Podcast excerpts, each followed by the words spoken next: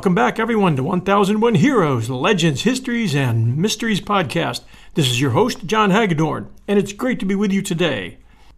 I've read a lot of World War II books for business and pleasure, and the book we're taking a look at today is one of the best and most enjoyable World War II histories I've ever had the good luck to come across. It's called The Last of the 357th Infantry Harold Frank's World War II Story of Faith and Courage by Mark Hager. What differs this story from most is the way he shares the story with the reader. We're able to join Harold Frank as he grows up poor during the Depression, learning the values, faith in God, and survival skills he would need to survive the bloody shores of Normandy as a BAR gunner, as well as captivity in a German prison camp. It's a compelling story, made all the better from hours of interviews with Harold Frank, who truly was the last survivor of the war torn 357th Infantry. This book will keep you on the edge of your seat throughout, and I highly recommend it. Mark Hager, thank you for joining us today. Well, thank you, John, for for having me on, and and it, it it's just a sheer coincidence that I even got to meet uh, Harold, and even more stunning that I didn't know more about him, um, being that you know where I work and the museum operation that I have, I I felt I should have known him for years, and it was just an, an amazing feat. He's an amazing man, and I think everyone that's reading this will will will feel the same way. If you don't mind, would you share a little bit of your background and then tell us what inspired you to write Harold Frank's story? Well, uh, let me see. I'm from North Carolina, of course. I was actually a U.S. Army veteran. I was a field artillery surveyor and went to basic at Fort Sill, Oklahoma, and then uh, actually my first duty station I was sent to Germany in uh, the mid late 1980s before the wall came down. So I got to see um, the effect of communism up front and close in front of me, and uh, and while I was there for almost two years, I was able to travel some of these World War II sites that, uh, ironically, I'd, I'd heard a lot about. It and in my family, we've got several. I had a pen- cousin that was on the Pennsylvania at Pearl Harbor, and um, another uncle that was at Anzio. And so I was raised around a lot of uh, military veterans, and our family historically has had people involved with the military since before the founding um, of this nation. And so when I was in high school, I, I knew one thing for sure. I was going to join the army and because I wanted to and, and actually refused that, you know, going into athletics in my latter high school days because I didn't want to get hurt, which some of the coaches thought that was just bizarre. But said no, um, that was the key was to get in the military. And then I knew afterwards I would go back to college and kind of follow a, a family trend and and so um, after I completed uh, my tours in the service and then got back out and then went back to school, did some land surveying in between using the survey skills. And then um, I went back to college and ch- chose a different angle. Uh, instead of uh, uh, everyone told me you need to teach history. That's all you do is live, eat, and breathe and talk history. And but I like being outdoors a lot, and I was also intrigued somewhat with archaeology and um, after completed my undergraduate work, I got talked into a program at uh, besides Lenoir-Rhyne University, which is where I taught for quite some time, still occasionally now, even with the museum work. But UNC Greensboro, um, all of the public history department kind of was pulled out of Chapel Hill, put in there, and in it you could integrate parts of archaeology, historic preservation, um, museum studies, and teaching history in a different way. And and I brought all this together because there was one program that since I was a U.S. Army veteran, that the faculty said, "This is yours. You're, we need someone to do this." And I said, "What is it?" And they said, "It's the American Battlefield Protection Program, and we're trying to save. Um, they're trying to save what's left of battlefield sites, especially from the American Revolution, and they need someone to go to Guilford Courthouse, National, which was next to the school. And you're a military guy, and so I got involved with it and helped them to understand what really happened at that battle and some of the parts of the battle that just didn't line up with um, historiography, and was able to figure that out by using the Department of Transportation, tax records, using public history, and finding. Uh, other bits and pieces of the puzzle so that when you ground truth, if it doesn't make sense to the veteran, then it's not going to make sense to anyone today. So, and that was a that was a very interesting thing. And then from that, um, after graduate school, went back into teaching, and Lenoir-Rhyne University called me to teach there. And at the same time, my county is a hugely historic area. Davie County, North Carolina is where Daniel Boone began his westward expansion. He decided right here to try to find the Cumberland Gap. His parents are buried here, and we don't have a museum. So we would like for you to um, to be on board with us and help us to develop that. And so I've been working on that for years, and we've acquired a lot of a lot of farmland, um, a lot of it historic that we're incorporating, and that's when a uh, a man that's close friend of both mine and Harold's now, more with Harold, um, called me up that he had bought a huge tract of land that he needed for farming, and I mean farming corn and soybeans, etc. But on it, he had a very historic home and needed some pointers, and you know that was my field. So I went out and gave him a lot of really good ideas, and he enjoyed that and invited me to a farmer's luncheon, which uh, I went to, and as I've told everybody on the radio, all over the place, I arrived late as usual, as my wife would say, and got to that luncheon and looked around, and most of the seats were taken. And so when that happens, if I don't recognize people, I look for veterans and saw this one older gentleman with a POW cap on and walked over and asked if I could sit next to him. And he said, sure. And um, after we were eating, um, I asked him what unit he was with. And he said he was with the 357th Infantry. And I, I just kind of got stunned. And uh, it's like I went full circle back to when I was stationed in, in Germany in the Army. And I said, wait a minute. I mean, he didn't look like he was over 80 years old. And I was sitting there thinking, well, this, well, the 357th, I don't remember that being in Vietnam. And I, I looked at him, I said, well, sir, uh, the only unit that I know with the 357th was the 90th Infantry Division, the Tough Hombres, the Texas Oklahoma Division. And he said, so you know of us? and I went, well, sir, I know that you guys were basically wiped out three different times during the Normandy campaign. And from that, he got kind of emotional, talking about all the men that um, were lost. And then I looked around. All I saw was uh, I had some napkins next to me, and I had a few cards on me. And I grabbed a pen and I started asking questions, and I filled every one of them up. Everyone had left the place, um, except for me, him, and the guy that invited me to this. And um, his name is Spurgeon Foster, and and they uh, both said, "Well, if you'd like, you can go to his farm and talk to him more." And I said, "I'd love to."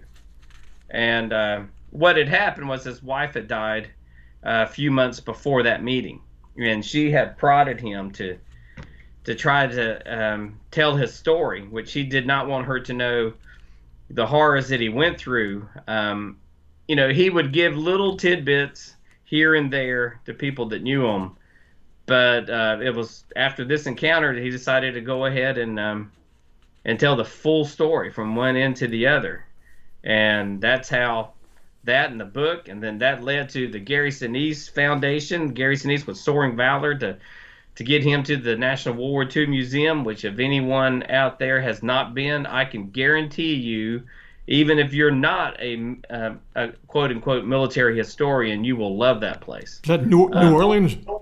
Yes, in yeah. New Orleans, and that led to an invitation to you know to get Harold to uh, see if he would go back to Normandy for the famous 75th anniversary of, of D-Day, and uh, which he was reluctant.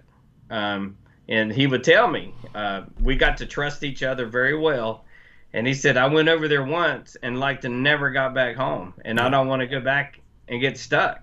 Yeah. And I said I understand that, but uh, I said that this is this may be the last large gathering um, that's what I'm being told.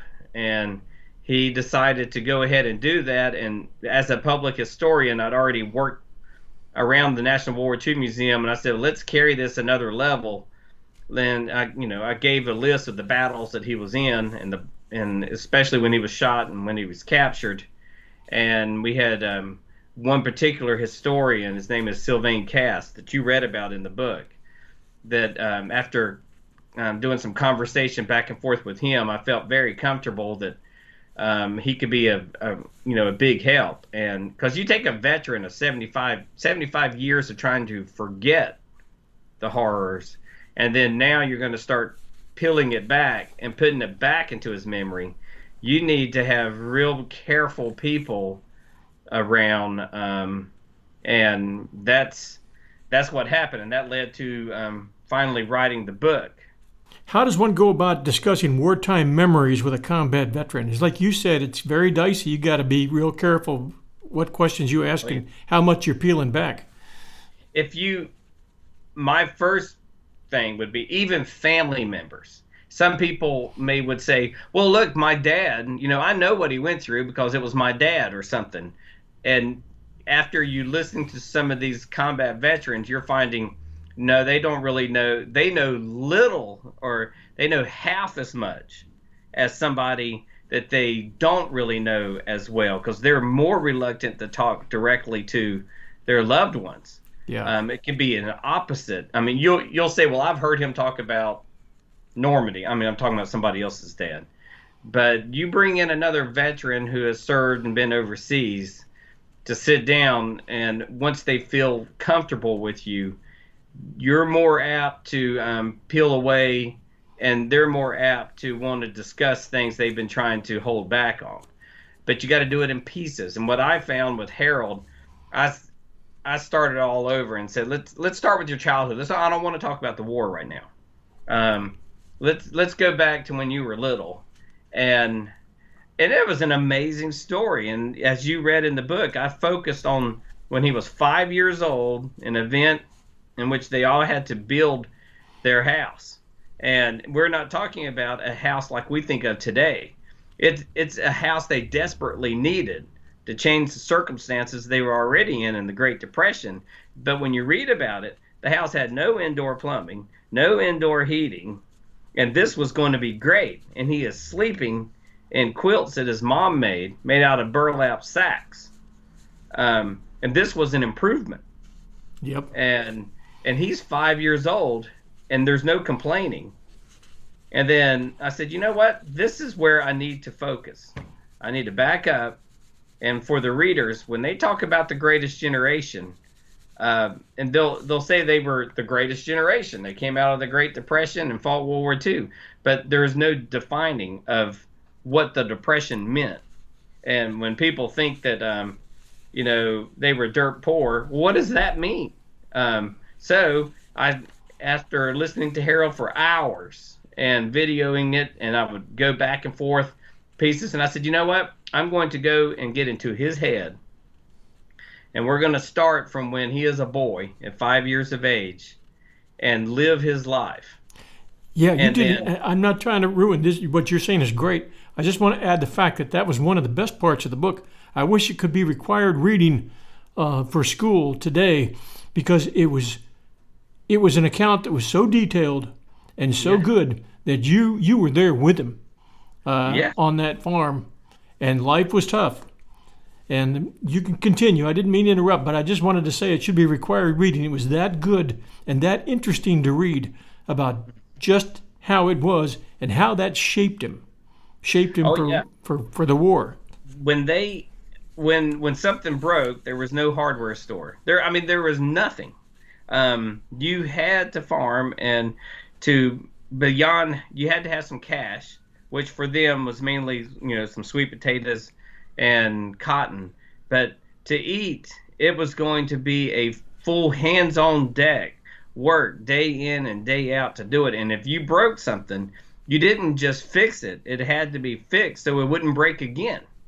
Um, this is that ingenuity of, of that great generation to where you look at a problem and you're looking not just to fix it, but how can I make it better so I don't have to come back in here again and fix it in another week. It's it's they're looking way down the road. So when he goes and tries to start hunting, um, he first needs to know exactly how this weapon operates, how to take it apart, how to clean it, what exactly is the um, is the in terms of the black powder that's going to be used in the Iver Johnson. What's um, so that way you understand why you don't let the barrel get dirty. Um, and then make sure you understand that this is all we have.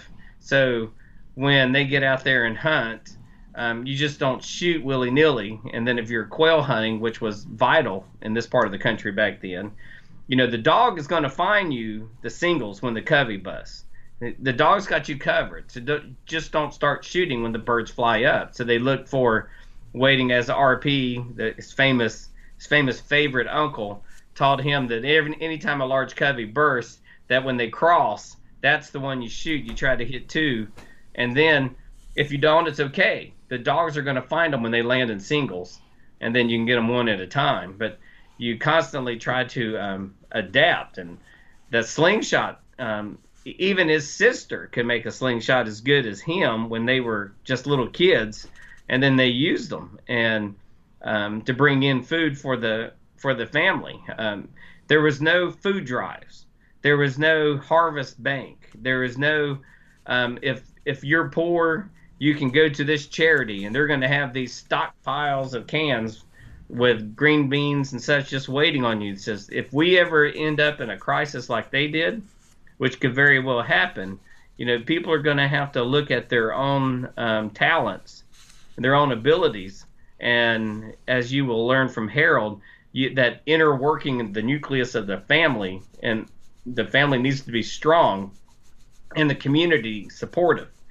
And um, I think what I'm getting from some people is by the time they read those first five chapters, they're wondering, I don't know if the current generation of America um, could do what they did if we end up in another crisis like that.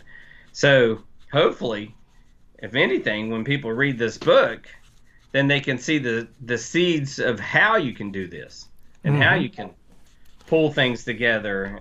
Or if you're a teacher and you're trying to find an all-encompassing book that'll handle the Great Depression, the Greatest Generation, in other words, that'll handle the teaching of it, handle the teaching of World War II, and what was happening here, what was the feelings here while the war was going on, then my other angle with the book is that you can get it all in that one book.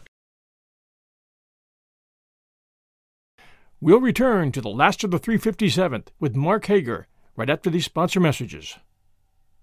Hi, everyone. The holiday season is upon us, and I'll be glued to the telly for BritBox on many a night. I've already shared with you the fact that I keep up with Father Brown and Poirot at BritBox. I also check out their new stuff, like the new series Archie, which tells the story of Archie Leach, otherwise known to millions of filmgoers as Cary Grant.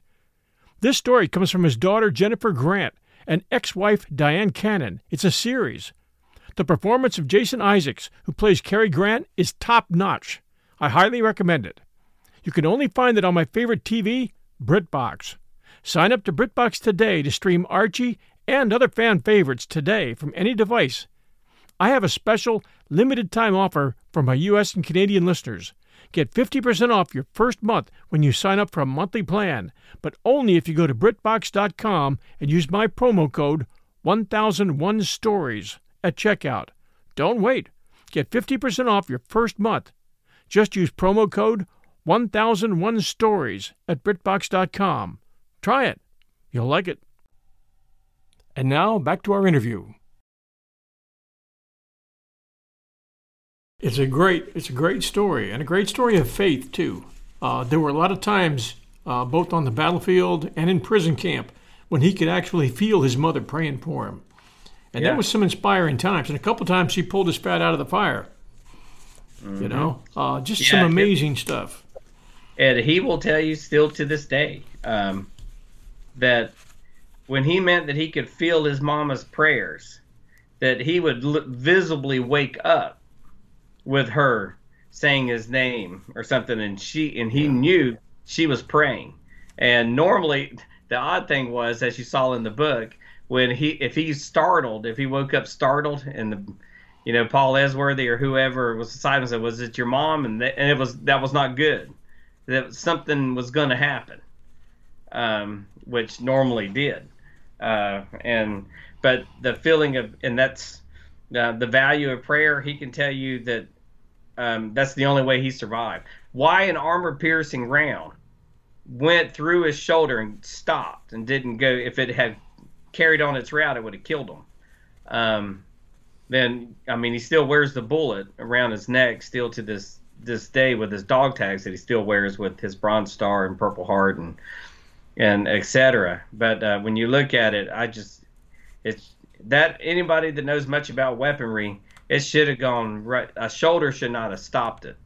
But uh, the Germans, and the only reason why it's out is the Germans needed him to work more hours in that work camp. So without anesthesia, then they put him, pulled him down and pulled it out of his shoulder, and uh, so he still has it, still to this day. But and then the medic story, um, you know, he really thought that he was, you know, from the combat that he saw, and he could tell from the infection in the wound, and the others were moving away from him that were captured.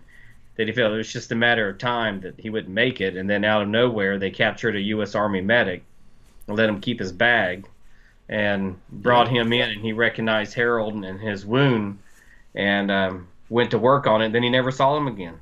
Yeah, that just came out of nowhere. That one, that yeah. one just came out of left field. How important was the BAR man to to the infantry? They hit on on D Day plus four, right? And from, um, from then on, it was pretty deep in action. How yeah, important the, was being a BAR man, and how how long did those guys survive as a rule? Well, as a I was an artilleryman, and as a surveyor or in forward observer, they used to tell us that in combat, uh, I think our lifespan would be. I, that was in the viewpoint of the Cold War about fighting Russia would be less than five seconds, which I, you know, army computers. I mean, I, I, I would just shake my head at, at that. But literally in World War II, the BAR man was the only one with a uh, machine gun in a infantry rifle squad. So um, a lot is placed upon him, and of course he has his assistant gunner. Explain that, to our listeners what the BAR was and, and yeah. what its capacity was. Well, for all the veterans out there, and I know you're shaking your head because you want to you want me to say the real term. It, it was a badass rifle. Yeah, that's why it was called a B. That was the military that 30 odd six shoots several hundred rounds a minute. Um, fire, you know, it's the same 30 odd six that's carried in the M1 Garand, um, which was beneficial. But every every infantry squad needed it. It was a Browning automatic rifle for the civilian world out there, who's confused what, what I mean. But it's the Browning automatic rifle, developed in World War One. At the at the end of it, didn't see a whole lot of service, and one the U.S. Army didn't want it to be captured and to be found towards the end. And so it didn't receive most of its service until you arrive into World War II. But very effective. Um, and German forward observers would clue in on where the machine gunners were and try to knock them out quickly. And, and Harold would um, spend time trying to figure out a way to switch back and forth to confuse them that was it a BAR or was it an M1 Garand and was switchback weapons. But uh, it's the only machine gun. You had a machine gun. You had one person with a grenade launcher, which was the uh, what was it? The uh, lost my frame train of thought. Not 1803, M103. Uh, bolt action, Springfield, 30 odd six that they readapted to firing a um, uh, a grenade off the end of it. So you had one of them. You had one machine gunner, and everyone else carried um, an M1 Garand.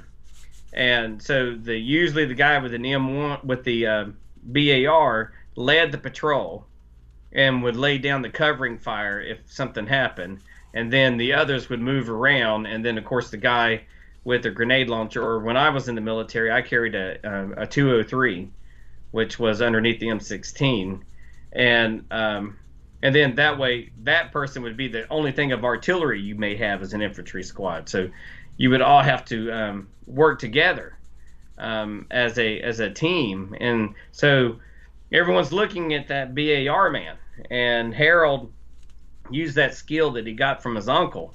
That soon as Sergeant Friday in basic training with the 271st Infantry at Camp Shelby just held up the rifle and said it fires several hundred rounds per minute. He already had his hand in the air saying, I want that. and then they gave it to him, and he he memorized the book on it, could take tear it apart, put it back together quickly within ten minutes, um, and then learned everything about it to where he excelled quickly, and that's one of the reasons I'm not going to give all the book away, but why he ends up being pulled along with a few other BAR men out of the 69th Division at Camp Shelby, and they didn't know why, and they end up in Camp Shanks, New York, and then on troop ship bound for England, and then he finds himself in England um, actually trying to help others um, with the BAR because the 69th trained as a division for a year. But what was happening as they were preparing for Normandy, you were having boys coming out six, seven weeks or whatever basic training, and then have the weapon, and that's not enough training. Um, and so he was working with them on that, and then of course as you saw in the book, it's what eventually led to his capture and being caught behind enemy lines, trying to find two lost patrol, two lost companies. How dangerous was the Cotentin Peninsula, and how much of the 357th was lost there? They lost 115% of their men within oh about the first two two and a half weeks of action when they came in and at, Utah Beach. The, the 90th actually arrived on D-Day part of the 357th, which has always been confusion for Harold. He had forgotten just about everything about the war. Well, not everything about the war, but some of the worst memories. And then many years later, is trying to put pieces together. And so he found, and I've got it. It's a it's a little small book on the 357th that said that they didn't land with the first waves, which Harold knew that he didn't land with the first waves, but he saw that they did come in on D-Day, and their job was to stay on the beach, set up um, offensive positions so that the whole division would arrive by June the 10th. And then their job was, as the 4th Infantry moved from Utah Beach towards Cherbourg, their job was to take Cherbourg, the only deep water port on the Cotentin Peninsula. Until that happened, all the Allies would be subject to those Mulberry um, artificial ports that were brought in, and which they didn't know exactly how they were going to work at that time. They just knew that was their only way to get the plane, I mean, the ships, the tanks, the ammunition, the everything you needed on shore until they could get Cherbourg. So the 90th then was to cut straight across the Cotentin, not turn towards Cherbourg, but block any attempts of German units trying to race to um, help the guys that were going to be surrounded in Cherbourg or any Germans that if it starts to fall tries to escape from Cherbourg and get out of Peninsula. So the 90th is going to end up having to fight two different sides of the Cotentin, and that's why their losses were were uh, so so big. As several historians told me, the part that Harold was in from um, from just outside of the La Fière Causeway, the famous point where the 82nd Airborne actually it was kind of more with uh, Saving Private Ryan over the the bridge over the Merderet River that had to be held at all costs, and it nearly fell. And then the 90th arrived and saved it. Um, from that point um, through the battles at Equivenaville, Hill 122, um, especially for the town of Gourbesville, which is it's there, it's still not much today, and then over to Beau Coudray, which would be the last big operation before St. Lo that was where the 90th lost most of its its men in World War II, and that's where Harold is right in the middle of it. That's where he got wounded and then captured. Yep. At yep. Bou At the Battle of Bou How many days was uh, was it in since the since D Day plus four till the time he got captured? How many days was he fighting? Um, so he was in combat for about thirty days. Yeah. And um, that's nonstop. Um, yeah. And one uh, one sergeant major I, I mentioned in the book told me, he said that, you know, when you compare what they did, going foxhole to foxhole, um, they're not really coming back to a barracks at any point. Um, you can trace them all the way across Europe, foxhole to foxhole. Um, the resourcefulness that you had to have to endure that battle alone, not just the combat side, was horrendous. And um, in Harold's story, you'll you'll find that um, as to how they learned to overcome those obstacles. And I wouldn't say become comfortable with it, but they learned to cope with that kind of action. And when you look at the weaponry that they're carrying um, versus a 5.56 or you know like an M16, um, these are 30 aught six rounds, and the Germans with seven millimeters and and, and larger firing back at you. Um, my, I understand why none of them can hear that are still alive, uh, because the combat, the noise that they would have experienced when they went into combat compared to um, combat later on um, was uh, vastly different. And the horrendous. There are stories in there I think that you saw to where even some of the French women that um, that were loyal to some of the German soldiers. That um, yeah. their stories. I didn't really. I mean, I knew about at the end of the war when France had been liberated. Immediately, the French went after those who had been fraternizing with the Nazis, and you saw the images of them cutting their hair and stuff, but you didn't really know what was going on. But when you read Harold's story, then you'll see. And unfortunately, we're you know he had to kill. Um, many that were getting ready to they were either firing back or preparing to fire back at them coming out of the hedgerows in France. Um, and then also when he when he gets captured. Um, when people think about what does it mean to be captured before you're even in the prison of war camp you need to see what the germans did to to them in between um, a lot of the cruelty which it's it's un it's, it's just unbelievable cruelty because it was organized in such a way to inflict as much casualties upon them at using our own i'm not going to bring the whole book into all that, you can you can read about it. Um, yeah, it's pretty, it's pretty gruesome. Making yeah. them drink from the slop bucket when they shoved they shoved them in a railroad car, mm-hmm. uh, and guys just dying right and left. Just yeah, bad news. And so you'll you'll find that in it, and then when you get into a POW camp, um, you'll get an upfront um, how bad it really was, and one of the it's not really amusing but Harold sometimes when he gets in a discussion with people and he tells them that he went into the work camp, they knew they had to find something better, and, and that when they did, um, they did get better food. And sometimes he'll forget to explain that, and he'll ask me how how he did, and then I said, "Well, Harold, when you say it was better food in the work camp, you had a horse head from a horse thrown over the fence onto the ground." and then you and 107 men had to eat that, and that would supply you with the meat for one month. Yeah. Mm-hmm. Okay. So I don't know what you mean by that was better. to uh, and unless you unless you explain um, that, so you'll you'll get that in the in, in the book, and those childhood memories of how he survived with the slingshot. And Germans didn't know that he uh, built a slingshot while he was in there was able to do it and got with a team of three other guys um, that formed kind of a squad on trying to kill what rabbits that they could in that work camp and and dress it and eat it and discard all the remains of it without the Germans knowing. Um, that was another part of the book that you'll find uh, when you read about it. If you don't mind, I'm going to give the listeners a couple paragraphs uh, of, of the action that it's amazing to me. The reason I, I want to read this section is because Harold Frank recalled this so well. You brought him totally back uh, to that moment. And after I read this, I want you to be thinking of, while I'm reading it, I want you to be thinking about times when you felt we just couldn't go any further with this particular conversation. We've got to change it. Maybe the memories are too painful.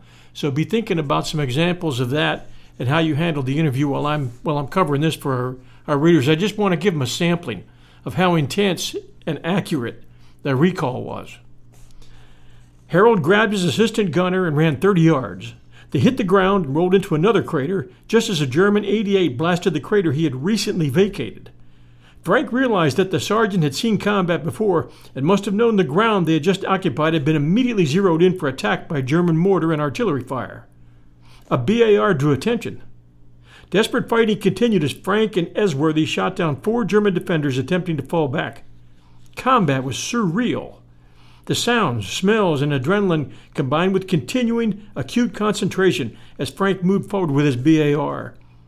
Frank realized from the loss of other BAR riflemen that German forward observers were training artillery specifically into BAR positions.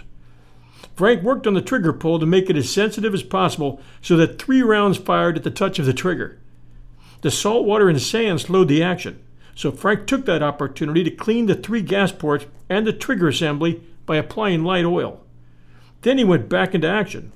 The training at Camp Shelby and years of hunting with Uncle Ferris made cleaning his gun a quick operation for Frank. It was also instinctive to Frank to conserve the rounds, which served not only to improve accuracy, but also helped to delay Germans from locating his BAR. Mm-hmm. Yeah, that's uh, intense. And with Harold, um, he quickly realized just how quickly that they were homing in on him, and he was fresh to combat. And the German sergeant, the the one that you know kind of made the comical thing at the beginning, saying um, talked about his BAR. I can't remember how he worded it, but told told Harold will lead us out with that badass rifle, and uh, so um, so when he when he went into it, as he climbed up out of one crater and then um, well one he just realized he killed his first person. Um, and there were several of them in that machine gun nest. And then it started hitting him during all the sound. He could not a pleasant thing. He was being cussed at. And it was the same sergeant that was yelling. And then when he finally homed in on what he was saying was yelling to get out of the crater to move. And so he grabbed Esworthy and you know they did. And then when he heard the round come in right behind them and knocked out the spot where he was then he said this guy knows what he's doing. Uh, he's been in combat before. And then started it's it's kind of if you're a veteran there are there are some things that happen when you finally realize it's serious that i mean we laugh about today because when you're young you, you think you're invincible. I know when i was in basic training um, we were learning how to set up claymore mines and you had to wire it so fast and then jump back into your you know your firing position and then hit it. First you had dummies at first so that whenever you hit it you just had a flash that you know, showed that you did it correctly. But then when you do it for real and then it goes off i remember jumping in going i can't remember if i turned turned it with the front towards the enemy. You know on the claymore mine it says yep. for the army i guess or maybe it was for the Marines that had to do this, but it said front towards the enemy so you know clearly. And then when it was successful, and I didn't even think about, you know, it could have backfired towards me. But then I got back to uh, guys that were in my basic training squad, and I said, you know what? We could get hurt doing this stuff. Hmm. and then, it kind of dawned. you just now, you, you just now figured this for Harold that that event. Um, it was a wake up. You know, this and then you looked around at the bodies, and he would tell me at that point, "I'll have nightmares tonight um, over this." Yeah. And then looking up, and then that brought memories of seeing all of the 82nd, 101st Airborne chutes hanging in trees still when they arrived, and and mutilated men hanging from those trees, and then at the rendezvous point for the 90th um, near Pont l'Abbé, um, came across the gliders where everyone in the glider was dead. Yeah. Um, and those things brought back really bad memories um, to them. And that's why I caution people when they try to pry into their dad or somebody else's um, combat history. Sometimes they may often elude you and give you an answer you don't want to know just to keep you off from them having to say what they actually saw. Yeah. Um, and so you have to learn um, kind of their physical tone, um, their emotional state, when to okay, let's go back to your childhood again, and or talk about just something different, or let's go get something, let's go somewhere, let's go, yeah. just get them off the subject of it for a while, get them comfortable. For Harold, ironically, was taking him to the range, and um, you know, came um, we become close friends with some guys that are in special operations and they've kind of adopted them, and we'll go down to Fort Bragg and take him, and he still shoots. He, will still shoot a BAR. Wow. Um, M1 Garand, whatever he wants to bring. They don't care. You know, at, at 96, 97, if you can still shoot, then more power whatever. to you. yeah. and so, and when he does that, it it it, it seems to make him better. Um, he feels more comfortable, and oftentimes, if you have the camera um, at that point, um, he he will open up on some things because he's around people that that understands um, more than others, and they'll even tell some of the things that they they remembered and things, and so you can start fitting the pieces together. Because Harold, he has things, he he has a point, a story that's way towards the end, and but he'll say it as if it was way at the beginning, and then a story way at the beginning that was really way at the end. And after action reports, I've learned you cannot, you can only use them in public history as kind of a, um, oh, what's the word? Um, after action reports notorious with World War II to where you take a person who normally doesn't want to do a report.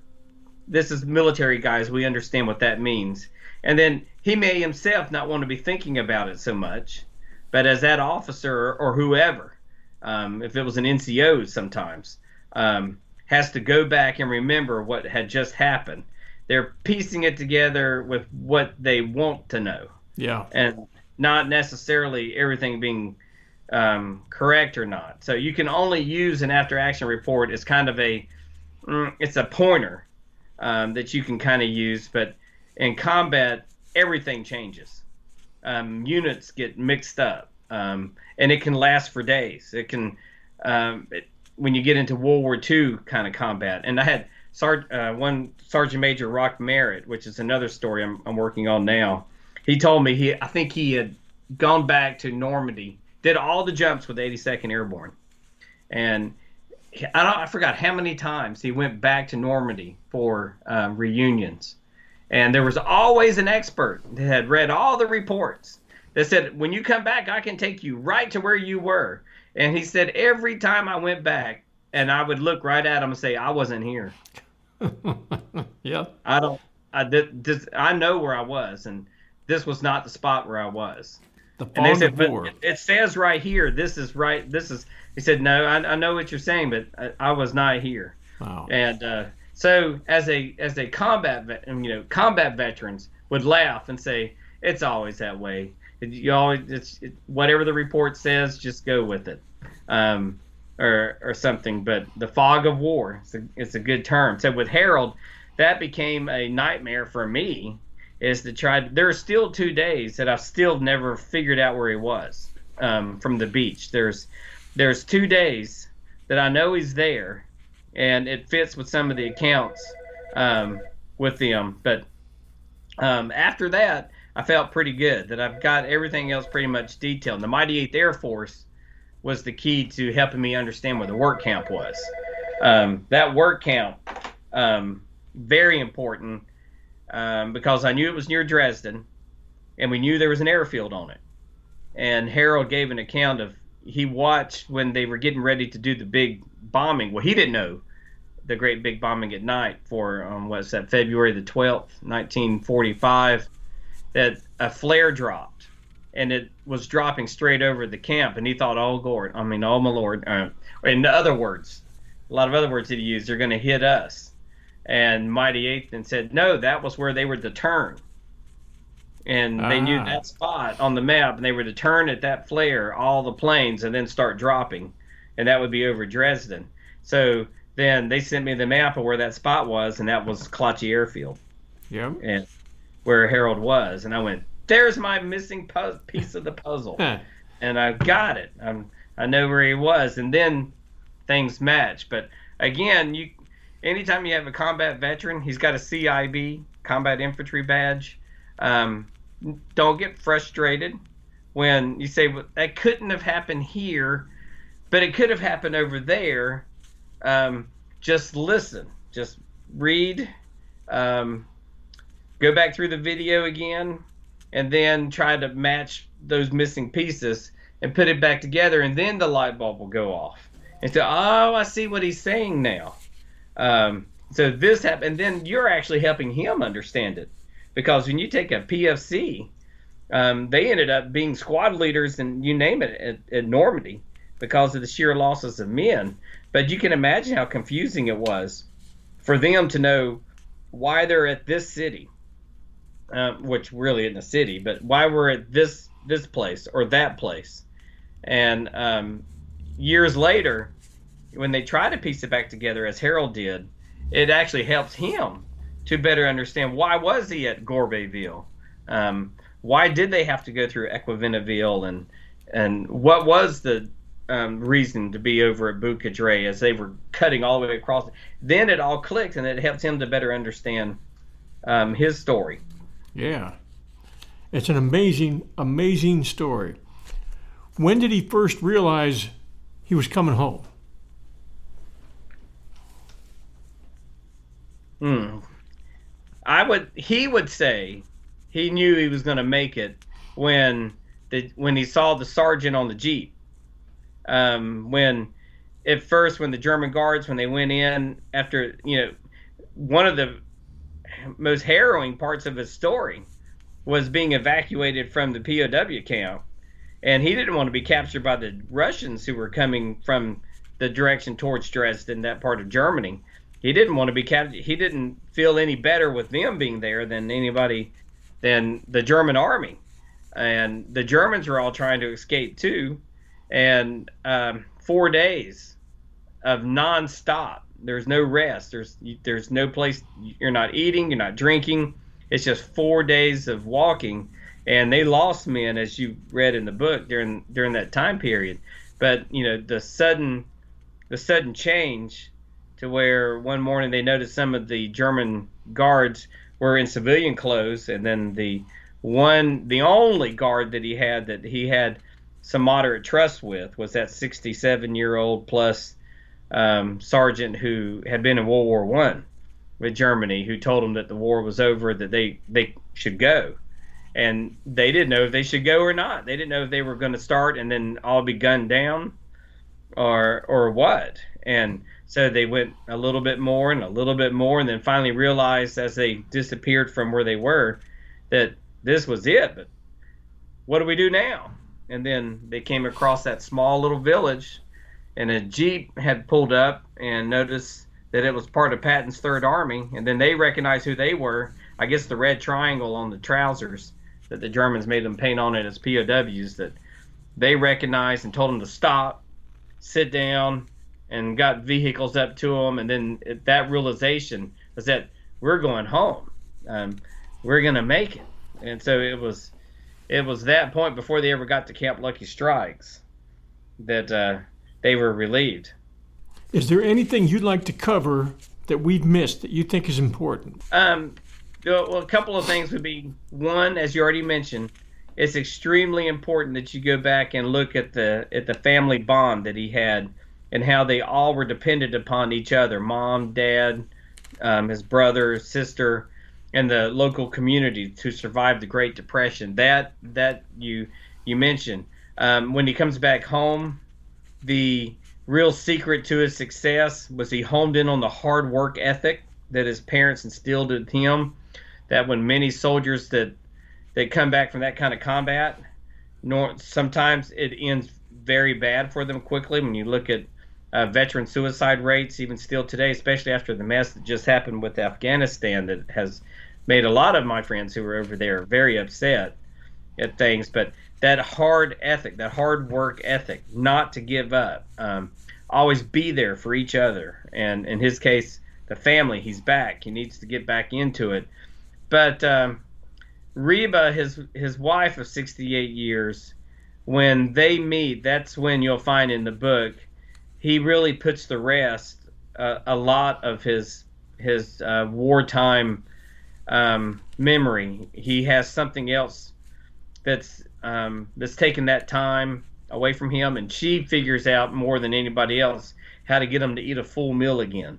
Um, the army tried, and um, at uh, Memphis, and of course one of the points with that was at Memphis he meets the guys coming back who had been in um, Japanese POW camps, and as bad as the Nazi camps were, um, it wasn't anything in comparison to what he witnessed, and you'll you'll see that in the book um, for that.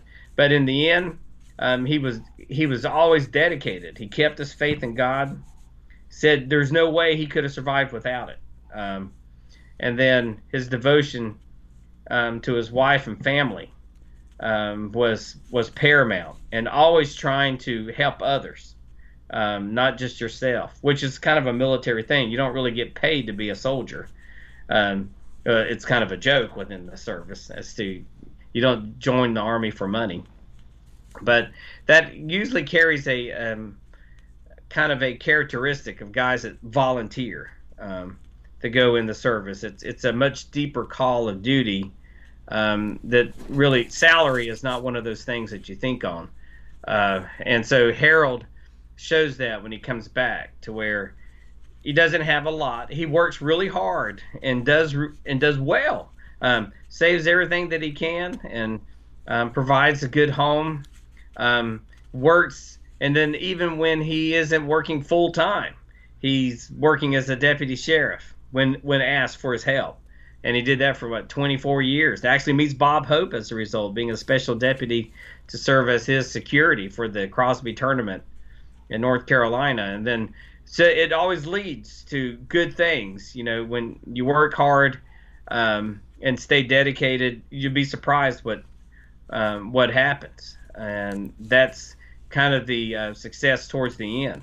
That any man, any any American citizen can do well if you put your mind to it and um, are willing to work and work hard for it. And that's and for the future generation of America, it's this is a a working example. This book of in case something does happen, this is how you can cope. If you're a veteran returning and you are just upset and at the at the way that they're being looked at, or or maybe they're not even all like the war and terror was something that was it's vague. It's it's way off. And when they come back home, they you know the public in general doesn't re- recognize it. So, and they have some problems with uh, with getting back into society. Well, there's a book for you to read too, to help you cope. There, that's where Harold's story is going to be something that will go to a lot of different areas. People who have been in trauma in or out of the military will find some hope in his book. I agree. There's a there's a lot of there's a lot of direction for those who are seeking it uh, in that in his story and the way you've written it, which is which is excellent. I enjoyed every bit of it. I would surely hope as we go to Independence Day, and I know that's only about three and a half weeks away, mm-hmm. that when um, we think about freedom and liberty, that I wish everyone, I wish every veteran especially, um, somehow. I don't know how you can do it. You can get it at Barnes and Noble, Amazon. I know there. I know Regnery Publishing is doing what they can to get it everywhere, but um, it's something I think that over and before Independence Day, you should read it. And it also makes a great gift, folks, for, for any veteran you know, uh, either your family or friends, anyone in your circle it's a great gift for veterans, too. They'll appreciate this book because it's written by a guy who's a veteran and it's about a guy who survived some of the toughest fighting in World War II. It's the last of the 357th Infantry, Harold Frank's World War II story of faith and courage by Mark Hager, H A G E R. And like Mark said, it's available wherever good books are found.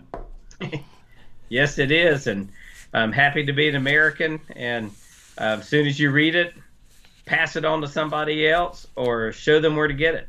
Is Harold still with us today? Uh, he's he's doing well um, for, I mean, for almost 98 years old. Uh, I mean, he's. I hope that I can be anything like that, but I know from um, doing the documentary on the 75th anniversary of D-Day, had three main veterans, Harold and a guy that was with Patton, one of Patton's tankers in the 737 Tank Battalion, and of course the sergeant major who was with the 82nd, and he passed away during COVID, and I thought he was one of the ones in the best health.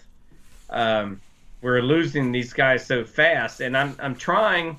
He wants to go everywhere that I tell him to go, but I worry about that with his health, and so we are on the road some, going to different places and events. We'll be in across Georgia and in July. I know I think we're scheduled to to be at the National Infantry Museum to have an event and book signing there. I know at the Mighty Eighth Air Force um, Museum in Savannah. I think that is July the seventh.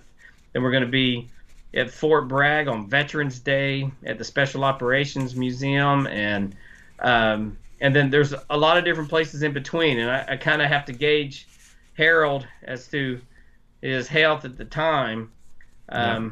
because it's just uh, it's just that important. It's not that I want people to buy the book; it's because the story is so important, and so I waive any any cost that you know they I know the National Infantry Museum what is your speaking cost and I said well if I'm going to be speaking at a military installation then well, for one thing, I would be afraid some of my buddies would kick my butt if they knew that I was charging the military. yeah. So I said, no, there is none. We just we just want people to um, to get this book, and you know, if we're there to speak and he's to talk a little bit about the war, that's fine. Um, I just think that his story and the hope that he gives, and uh, especially for a veteran out there who is is kind of teetering one way or the other on what he or she should or shouldn't do at this point that hopefully they can they can grab the book and if you've noticed the size of the book it's purposely made so that if you're a soldier you can put it in your duffel bag or in your you can you can put it and take it with you. Yeah it's uh, good size. to when you deploy to have it to pull out to read. And uh, because i think it's it's that important that they'll they'll find everyone's going to find a different part of his story that they they clue in on. But uh, whether it's a, a, civilian that's that's going through a huge struggle, or you're you're a military person that's been wounded badly, um, head trauma, um, whatever the case may be, um, you'll find, I think, some peace with reading this book. Share with our listeners what you're working on now. Well, um, the next one I hope to be working is working with the family of um, Sergeant Major Merritt and putting his story together with his time in the 82nd Airborne Division, and um, that story, I, it's an amazing story. Um, when you think of resiliency, this one's a little different than Harold, and in that it's just as dirt poor, or maybe even more so than Harold was growing up and he is in the Dust Bowl in Oklahoma as a child, mm-hmm. and uh, and that's where it's the refocus. And you've had the Band of Brothers with the 101st. I like to think of this one as the um, new Band of Brothers with the 82nd. Yep. And so I'm I'm just starting to work on that one now. Well, thank you very much, Mark, for your time today and for your uh, for your book, which is fantastic. I enjoyed it very much, and I know our listeners will enjoy it as well. Well, thank you, and uh, can't wait for people to read it and hear back from them as to what they thought. But everyone's been uh, fantastic. How do people get in touch with you? Uh, it's actually should be maybe in the book, but I know my email is forks of the yadkin at yadtel.net. And that's that's the easy easiest way at that point to get in touch with me or to contact Regnery Publishing directly. Okay. And they can get that to you. Um, well, thank you very much. Enjoyed the interview today. Okay. Well, thank you. And